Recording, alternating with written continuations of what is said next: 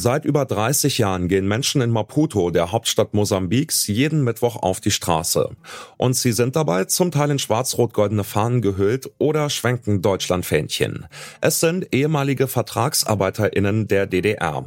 Also Menschen aus damaligen sozialistischen Bruderstaaten der DDR, die dort dann für einen befristeten Zeitraum gearbeitet haben. Wogegen protestieren sie seit nun schon drei Jahrzehnten? Das fragen wir uns heute. Ich bin Johannes Schmidt. Hi. Zurück zum Thema.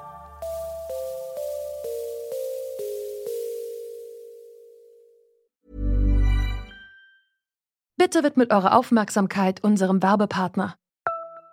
Die Suche nach geeigneten Mitarbeitenden kann viel Zeit in Anspruch nehmen, muss sie aber nicht unbedingt, denn man kann sich helfen lassen. Zum Beispiel mit den Premium-Stellenanzeigen von Indeed, denn damit wird eure Stellenanzeige in der Suche sichtbarer und Bewerberinnen und Bewerber werden schneller auf euch aufmerksam. Indeed schenkt euch jetzt 75 Euro Startguthaben für eure Premium-Stellenanzeigen. Klickt dazu auf den Link in den Show Notes. Es gelten die AGB.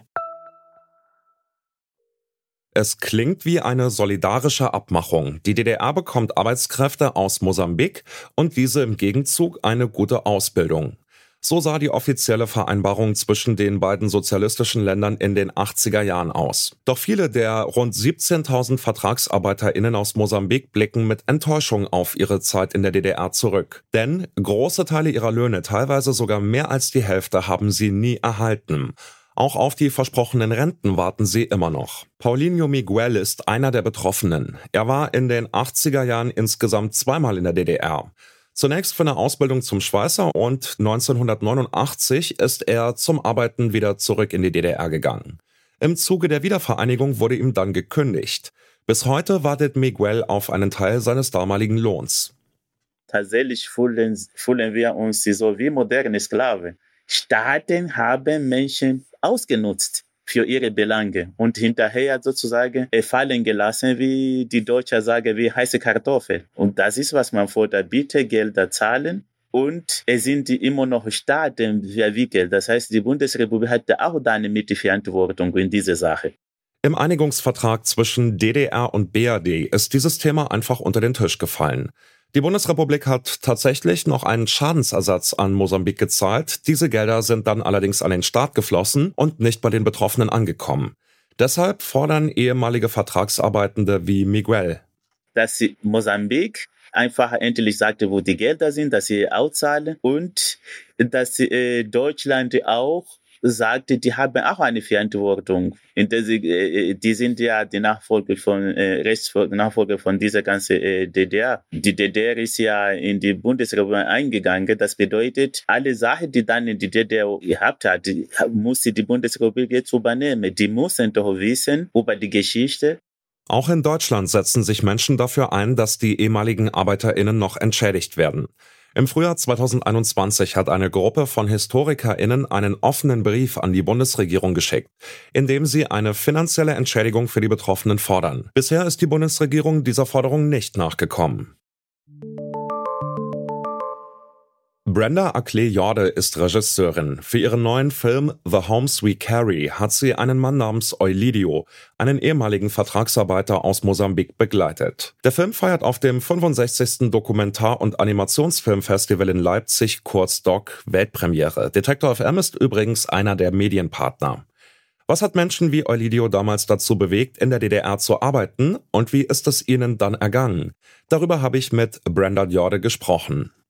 Die Hoffnung war einfach, ja, eine sehr, sehr qualifizierte Berufsausbildung. Dafür haben sich die Menschen dann auch in Mosambik in solchen Camps vorbereitet, ja, wurden eben ausgewählt. Das war ganz besonders, wenn man es dann nach Deutschland geschafft hat. Aber die Realität sah dann eben anders aus. Also in Realität wurden die hauptsächlich genutzt, um so den Fachkräftemangel der DDR zu stopfen. Sie waren im, ja, im Kohlewerk, mein Protagonist im Kernkraftwerk, ähm, Textilindustrie und ähm, ja, eben in Fabriken und Betrieben, die ihnen in Mosambik dann gar nichts gebracht haben. Also ein Kernkraftwerk gibt es bis heute nicht in Mosambik, sprich, was mein Protagonist in Deutschland gelernt hat, hat ihm nicht geholfen. Genau, und das trifft eben auch auf sehr viele andere zu. Ja, und dann ging es ja auch noch um das Thema Geld, und zwar um versprochene Löhne, die nie ausgezahlt wurden. Was hat's denn damit auf sich? Also während die Vertragsarbeiter und Vertragsarbeiterinnen in der DDR gearbeitet haben, wurden ihnen unterschiedlich, also zwischen 20 und 60 Prozent ihres Lohnes monatlich eben abgezogen. Es hieß, das kommt auf ein Sparkonto, was dann in Mosambik auf sie wartet. Als die Mauer gefallen ist, wurden ja viele sozusagen gezwungen, zurückzugehen. Also es gab da unterschiedliche Gründe für. Natürlich der erste ist, dass es einfach keine, keine Arbeit mehr für sie gab. Ihre Verträge wurden aufgelöst.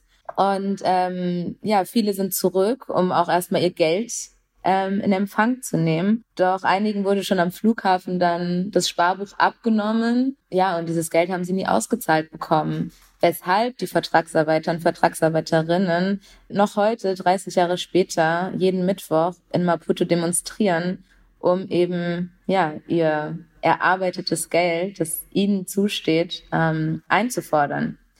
Nochmal zurück zu Ihrem Protagonisten Eulidio. Der ist auch, wie Sie es eben erzählt haben, wie viele andere nach der Wende dann ausgewiesen, wieder zurück nach Mosambik geschickt worden. Seine Tochter ist bei ihrer Mutter in Berlin aufgewachsen. Was hat das denn alles für Eulidio und seine Familie bedeutet? Wie geht's ihm heute?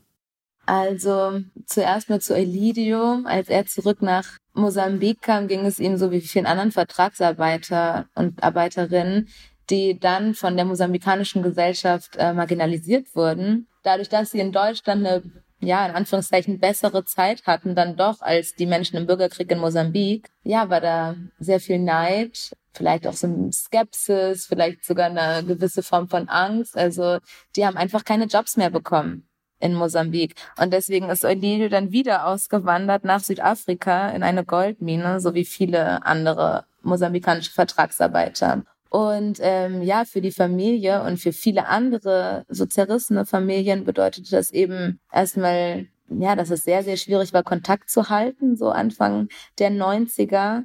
Genau, viele Kinder sind eben erstmal ohne den Vater groß geworden, ohne das schwarze Elternteil, was als ja dann afrodeutsches Kind kurz nach der Wende ziemlich schwierig war, so für die Identitätsfindung, ähm, für die Akzeptanz der eigenen Hautfarbe, für die Liebe der eigenen Hautfarbe. Da genau ging es vielen Kindern eben ja, nicht so gut. Es gab viel Rassismus und das können dann die weißen Elternteile oft doch nicht genauso nachfühlen wie das schwarze Elternteil, was gefehlt hat. Die Geschichte der ehemaligen Vertragsarbeitenden aus Mosambik ist eine Geschichte von großen Versprechungen, die nie eingelöst wurden. Sie wurden mit der Aussicht auf gute Arbeit und gutes Geld in die DDR gelockt, doch für ihre Arbeit haben sie nicht das erhalten, was vereinbart war. Noch heute, mehr als 30 Jahre nach der Wiedervereinigung, warten die Betroffenen auf Entschädigung. Und bis sie die erhalten haben, werden sie wohl auch weiterhin jeden Mittwoch in Maputo auf die Straße gehen. Das war's von uns für heute. An dieser Folge mitgearbeitet haben Lene Rügermar und Alea Rentmeister. Produziert hat sie Florian Drexler. Chefin vom Dienst war Charlotte Nate und mein Name ist Johannes Schmidt. Schön, dass ihr dabei wart. Bis demnächst. Zurück zum Thema vom Podcast Radio Detektor FM.